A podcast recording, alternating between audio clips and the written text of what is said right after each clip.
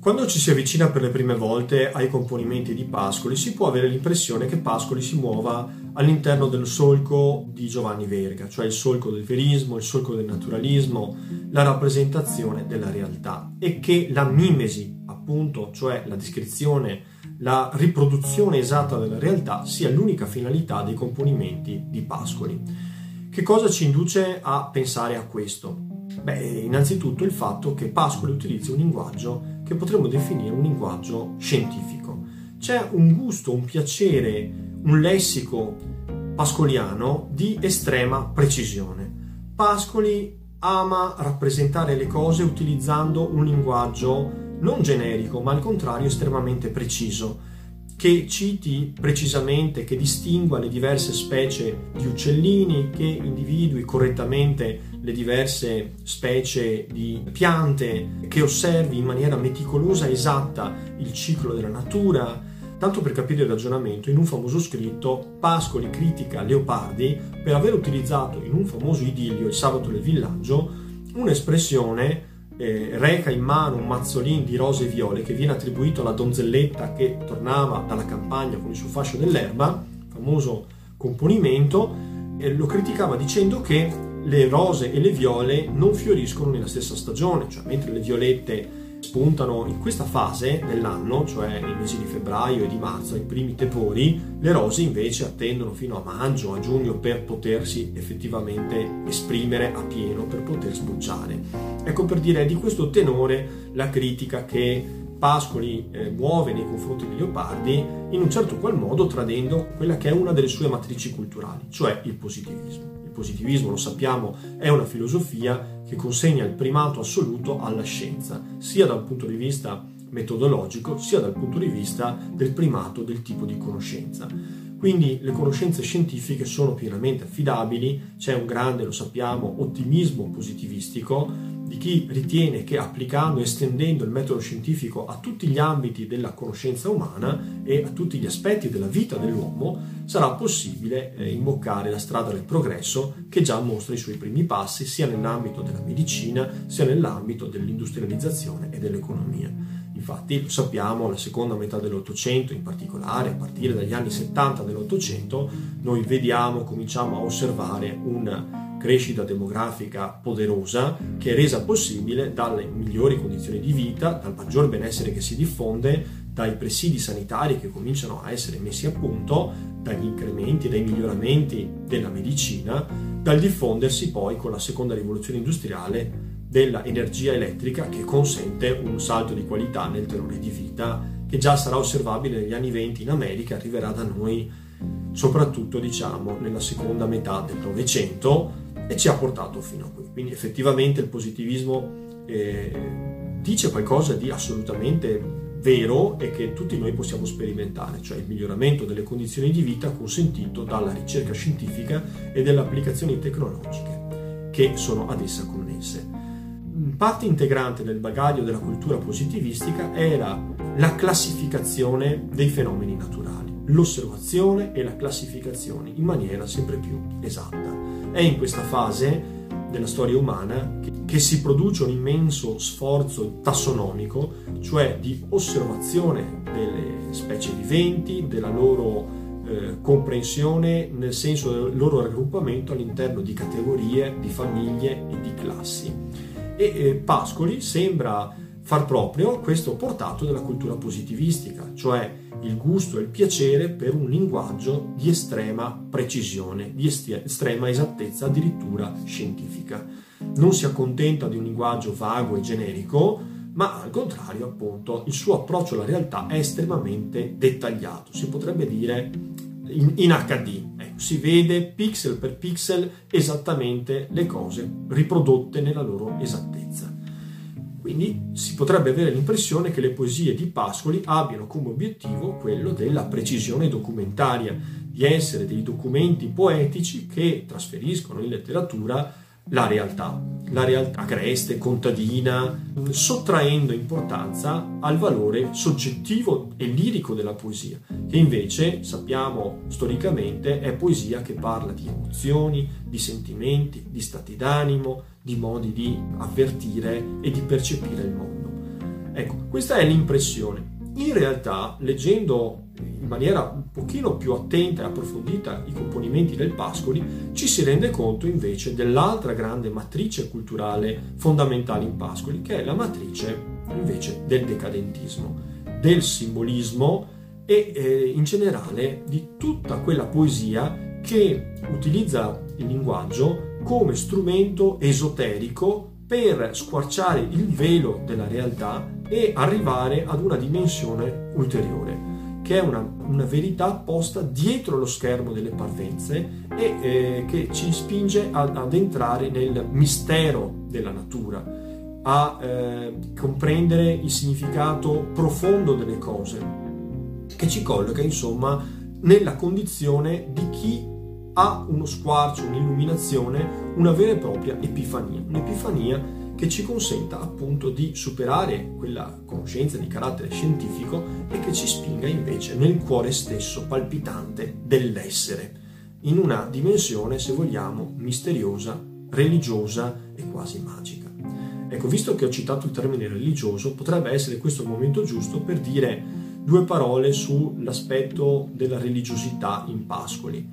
Pascoli è un uomo dal profondo sentimento religioso? No, non è un uomo dal profondo sentimento religioso, ma d'altro canto non si caratterizza neanche per essere, diciamo, in maniera ostentata un anticristo, così come lo erano stati in passato, negli anni 60 e 70, gli scapigliati milanesi, che rivendicavano il fatto di essere degli anticristi. E parimenti non possiamo uh, avvicinarlo neppure al magistero di Carducci, che sappiamo essere stato suo maestro all'Università di Bologna, perché Carducci, eh, anche lui, eh, ha tutte le caratteristiche dell'anticlericalismo tipico dell'età del risorgimento, anche se sappiamo che poi Carducci modificò il suo atteggiamento nei confronti della Chiesa comprendendo il significato culturale profondo che la storia della Chiesa e del cristianesimo aveva per la cultura italiana. Per quanto riguarda Pascoli, invece, Pascoli non si può definire religioso in senso stretto o cattolico, ma certamente palpita nelle poesie di Pascoli il senso del mistero profondo della natura, un respiro cosmico. Tutto sommato, appunto, Pascoli avverte soprattutto l'elemento dell'ignoto, il brivido dell'ignoto. Ecco, Pascoli avverte il brivido dell'ignoto eh, che acquisisce quasi risonanze di natura religiosa, anche se non riferibili ad una precisa religione. Se agisce il cristianesimo nella cultura di Pascoli, agisce in un senso particolare, cioè in senso sociale. Pascoli sposa la visione intermedia che la Chiesa ha dei rapporti sociali, cioè l'umanitarismo, il solidarismo tipico della via cristiana, della via cattolica, ai conflitti sociali eh, che sono ricorrenti all'inizio del Novecento. Pascoli ritiene che si debba evitare la lotta di classe, ritiene che tutte le componenti sociali dovrebbero fare un passo avanti nel senso della rinuncia a qualcosa che hanno a favore del prossimo, eh, il dovere dell'elemosina, il dovere della solidarietà, il donare agli altri, così come si dice nel messaggio cristiano, e d'altro canto il messaggio della pazienza, il messaggio della rassegnazione, il messaggio del perdono sono altrettanto attivi e dovrebbero essere portati avanti da chi si trova in una condizione di difficoltà e di sofferenza. Quindi il protendersi di chi sta bene nei confronti dei più deboli, dei più poveri, e la pazienza, la rassegnazione, l'attesa di un premio migliore da parte delle persone più umili. È insomma il suo un atteggiamento da socialismo populistico o da cattolicesimo che rifiuta la strada della violenza e che non ha una visione molto scientifica insomma dei rapporti sociali. D'altro canto eh, Pascoli in gioventù aveva avuto anche delle esperienze negative, si era avvicinato alle idee socialiste durante la fase diciamo degli studi del collegio e universitaria e a causa di una sua partecipazione ad uno sciopero che ovviamente come tutti gli scioperi degli anni 80 e primi anni 90 non erano autorizzati, erano considerati una vera e propria violazione del, dell'ordine vigente, si era trovato ad essere incarcerato e eh, processato. Quindi Pascoli ne aveva riportato un'impressione violenta e negativa e da quel momento aveva deciso di non immischiarsi più in faccende che avessero a che vedere con la questione ideologica e politica. Era rimasto invece a Pascoli questa visione socialisticheggiante ma in senso populistico che agisce in lui anche quando nella sua tarda età, cioè negli anni 10 del Novecento, deciderà di provare a seguire D'Annunzio sulla strada del poeta Vate, cioè del cantore della grandezza colonialistica d'Italia. Infatti Pascoli sarà uno di quegli autori che celebreranno la decisione giolittiana di provare la via coloniale in terra di Libia e la sua motivazione al sostegno a questa ipotesi di un'Italia imperiale e coloniale ha appunto la sua matrice ideologica in questa visione populistica, socialisticheggiante, cattolica ma in senso molto generico, molto lato, cioè l'idea che si debba provvedere alla popolazione più povera dando loro terra fertile da poter coltivare. Quindi si potrebbe dire che Pascoli rimane intrappolato nella propaganda eh, governativa e a sua volta involontariamente finisce per eh, diffondere, moltiplicare questa propaganda ritenendola credibile. Quindi, ritornando alla poesia del Pascoli, possiamo eh, sintetizzando dire questo. Pascoli tradisce la sua matrice positivistica nell'estrema precisione, esattezza del suo linguaggio, che è addirittura un linguaggio a volte settoriale, tecnico, scientifico, estremamente preciso. C'è quasi un piacere nel nominare attraverso un linguaggio dettagliato e eh, quasi per così dire esoterico, cioè oscuro, misterioso, tutti gli elementi che compaiono nelle sue poesie. D'altro canto, la finalità delle poesie del Pascoli è diametralmente opposta, cioè non è quella di creare una rappresentazione esatta della realtà, una rappresentazione documentaria, fotografica della realtà, cioè la fotografia è eh, diciamo l'impressione della realtà riportata in maniera esatta all'interno di una lastra fotosensibile. Non è questa, cioè i materiali con cui Pascoli realizza la sua poesia sono materiali di estrema precisione e esattezza, ma il risultato complessivo è quello della trasformazione dell'oggetto in simbolo, nel suscitare un'atmosfera arcana, misteriosa, non dico magica, spesso inquietante, certamente allusiva, che si dà attraverso squarci, frammenti, illuminazioni, epifanie, cioè momenti di apparizioni straordinarie. Queste apparizioni si danno in maniera fulminea, istantanea, prima che la realtà si ricomponga davanti agli occhi dell'autore in maniera usuale e ordinaria. Ma di tanto in tanto è possibile in Pascoli, nelle poesie di Pascoli, che avvenga questa illuminazione. Si potrebbe dire anzi che le poesie di Pascoli sono i documenti che riportano i momenti in cui questa illuminazione è effettivamente avvenuta e avviene proprio nell'ambito e con i materiali che derivano dagli strumenti della moderna scienza, i quali però producono questo senso del misterioso, dell'arcano, dell'allusivo e del, eh, del magico. Ecco, l'effetto è lo straniamento, cioè nel momento in cui noi veniamo posti di fronte alla apparizione o alla trasfigurazione di un oggetto che è un semplice oggetto in qualcosa di straordinario e magico, in quel momento noi lo vediamo in una luce differente, lo vediamo in una luce completamente stravolta. È come se eh, improvvisamente si accendesse di una luce particolare che fa comparire sulla sua superficie usuale delle ombre inquietanti, allusive e che sembrano indicare una realtà e una natura più profonda. A questo proposito, quindi, eh, si potrebbe parlare di una poesia estremamente concentrata, estremamente intensa. Non troveremo in Pascoli una poesia di carattere ragionativo, come poteva essere la poesia di Leopardi, ma anche una parte della poesia di Carducci e una parte della poesia di Scapigliati il frammentismo è la cifra stilistica di Pascoli. È vero, esiste un Pascoli, i, i primi poemetti, in cui eh, esiste una tensione narrativa maggiore, ma il Pascoli più importante, sicuramente più innovativo, è quello che si dà in una dimensione estremamente tesa e concentrata. Contribuiscono potentemente a creare quei fenomeni di creazione di un senso di mistero, di allusione, eccetera, non soltanto la dimensione così, così breve, ma soprattutto l'estrema tensione stilistica. Il linguaggio è eh, non soltanto estremamente preciso, ma evocativo e lo strumento evocativo per eccellenza è il fonosimbolismo. Pascoli è il poeta dell'onomatopea ed è il poeta dell'allitterazione. Costruisce all'interno delle sue poesie una trama sapiente che sostiene come una vera e propria intelaiatura eh,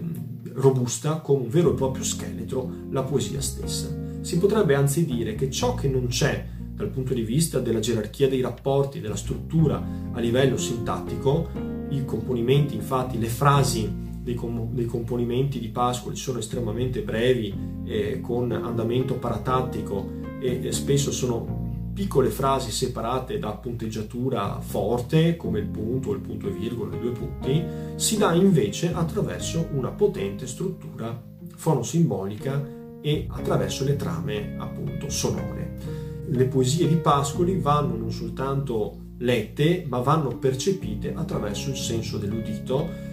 perché oltre al significato delle parole, le parole significano anche attraverso le trame foniche.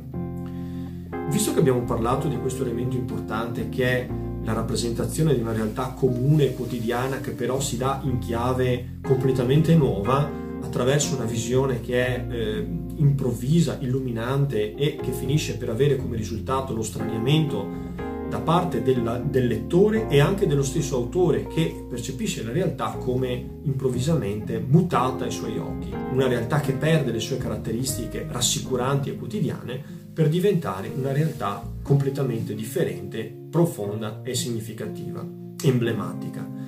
Beh, potremmo dire qualcosa di uno scritto a cui ho già accennato nella precedente lezione e che è molto importante per capire qual è eh, il punto di vista del quale Pascoli parla. Questo scritto si intitola Il fanciullino ed è stato pubblicato sul Marzocco nel 1897 quindi alcuni anni dopo l'uscita di Miricae. È un testo quindi a posteriori che Pascoli scrive provando a far chiarezza per se stesso e a beneficio dei suoi lettori riguardo al, ai metodi, alle finalità e ai percorsi della sua stessa poesia. Il fanciullino è appunto uno scritto in prosa abbastanza lungo di cui noi potremmo leggere qualche parte. Vi sintetizzo in poche parole qual è il senso o la chiave di lettura che Pascoli dà alla sua poesia.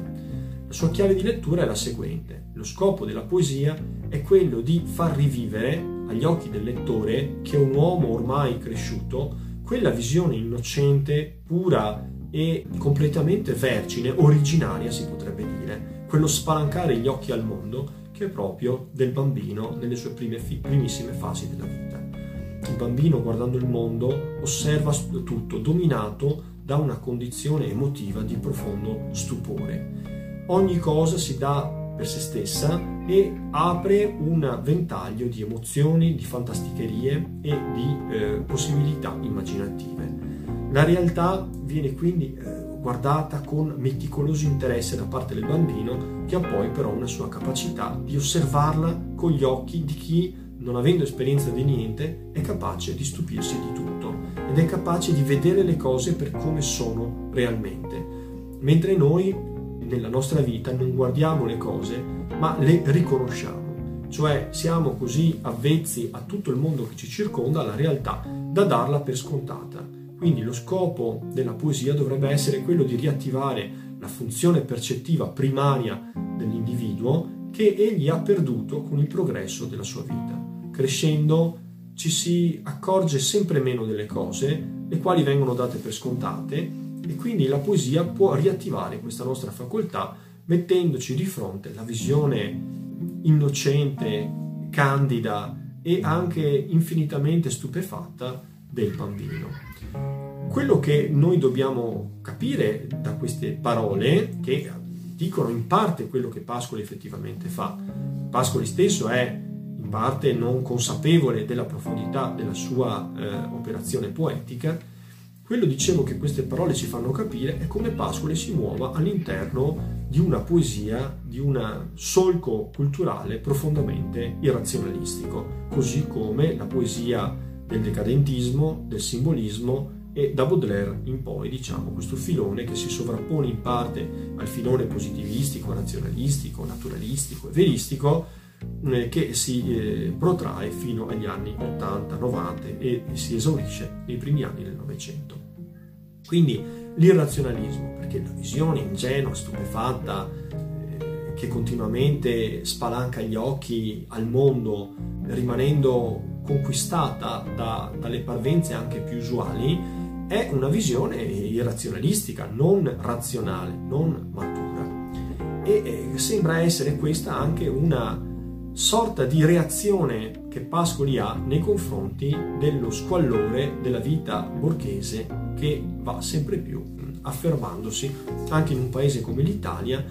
eh, nella quale appunto l'industrializzazione prende piede a partire dagli anni 90 il rifiuto della normalità borghese si traduce in recupero di una condizione eh, infantile di meraviglia nei confronti del mondo. Proprio quella meraviglia che è assente dagli occhi della classe borghese che rivolge tutte le proprie energie esclusivamente alla finalità della produzione e alla finalità del vantaggio economico e commerciale. A questo punto leggerei qualche riga dal fanciullino in maniera da darvi l'idea del modo di ragionare di Pascoli stesso. Scrive Pascoli nel fanciullino, intitolato originariamente Pensieri d'arte poetica e pubblicato su Marzocco nel 1897. È dentro noi un fanciullino che non solo ha brividi, come credeva Cebes Talebano, che primo in sé lo scoperse, ma lagrime ancora e tripudi suoi. Quando la nostra età è tuttavia tenera, egli confonde la sua voce con la nostra, e dei due fanciulli che ruzzano e contendono tra loro, e insieme sempre temono, sperano, godono, piangono, si sente un palpito solo, uno strillare e un guaire solo. Ma quando noi cresciamo ed egli resta piccolo, noi accendiamo negli occhi un nuovo desiderare ed egli vi tiene fissa la sua antica serena meraviglia. Noi ingrossiamo e arrugginiamo la voce, ed egli fa sentire tuttavia e sempre il suo tinnulo squillo come di campanello. Il quale tintinnio segreto noi non udiamo, distinto nell'età giovanile, forse così come nella più matura, perché in quella occupati a litigare e perorare la causa della nostra vita, meno badiamo a quell'angolo d'anima donde esso risuona e anche egli, l'invisibile, si perita vicino al giovane più che accanto all'uomo fatto e al vecchio, che più dissimile a sé vede quello che questi. Il giovane in vero di rado e fuggevolmente si trattiene col fanciullo, che ne sdegna la conversazione come chi si vergogni di un passato ancor troppo recente. Ma l'uomo riposato ama parlare con lui e udirne il chiacchiericcio e rispondergli a tono e grave, e l'armonia di quelle voci è assai dolce ad ascoltare, come di un usignuolo che gorgheggi presso un ruscello che mormora. Insomma, Pascoli individua in noi una eh, esistenza, una personalità scissa, separata, dimidiata. Da un lato questa doppia voce che noi abbiamo all'interno di noi, la voce nostra e la voce del bambino, del fanciullino, che vede tutto con sguardo infantile, le nostre due voci viaggiano accoppiate nell'età infantile, ma poi noi seguiamo un percorso e questa anima infantile invece, questa voce eh, puerile rimane fedele a se stessa, mentre noi tradiamo, tradiamo crescendo, allontanandoci appunto dalla nostra condizione originaria. E quindi eh, finisce che crescendo ci vergogniamo di quella voce e non la udiamo più, la respingiamo indietro, la spingiamo lontano. Quindi ecco, la poesia è un riconnettersi con se stessi e ritrovare il percorso che ci porti a colloquiare, a comunicare con quest'anima nascosta. Nel fanciullino Pascoli scrive ancora Il poeta è l'Adamo che mette il nome a tutto ciò che vede e sente il fanciullino eterno vede tutto con meraviglia, tutto come la prima volta. Pascoli scrive ancora nel fanciullino. Fanciullino, che non sai ragionare se non a modo tuo, un modo fanciullesco che si chiama profondo, perché d'un tratto, senza farci scendere a uno a uno i gradini del pensiero, ci trasporta nell'abisso della verità. Tu dici, in un tuo modo schietto e semplice, cose che vedi e senti in un tuo modo limpido e immediato, e sei pago nel tuo dire, quando chi ti ode esclama, anch'io vedo ora, ora sento ciò che tu dici, e che era certo anche prima, fuori e dentro di me, e non lo sapeva io affatto, o non così bene come ora. Tu illumini la cosa. E scrive ancora, Or tu fanciullo, sei ancora in presenza del mondo novello e adoperi a significarlo la novella parola. Il mondo nasce per ognuno che nasce al mondo e in ciò è il mistero della tua anima e della tua funzione. Quindi si potrebbe dire che Pascoli, con questa visione del poeta come l'uomo che riesce a riattivare in sé il fanciullino, abbia una visione aurorale, originaria del significato della parola poetica. Il poeta è come Adamo che, aggirandosi nel paradiso terrestre, osservi ogni cosa preso da, da stupore, da indicibile piacere e nomini ogni cosa, citi ogni cosa. È questa dunque una concezione intuizionistica della poesia. La poesia è eh, la facoltà che si esprime attraverso un linguaggio completamente rinnovato, come sarà quello di Pascoli, che mobilita le capacità più allusive e simboliche del linguaggio stesso per arrivare a riattivare questa visione eh, intuitiva della realtà e eh, primigenia, un po' come ripristinare una facoltà logorata dall'esercizio della vita stessa. Direi che per oggi con questo è tutto, vi ringrazio per aver seguito questa lezione e vi do appuntamento al nostro prossimo video. Un caro saluto a tutti.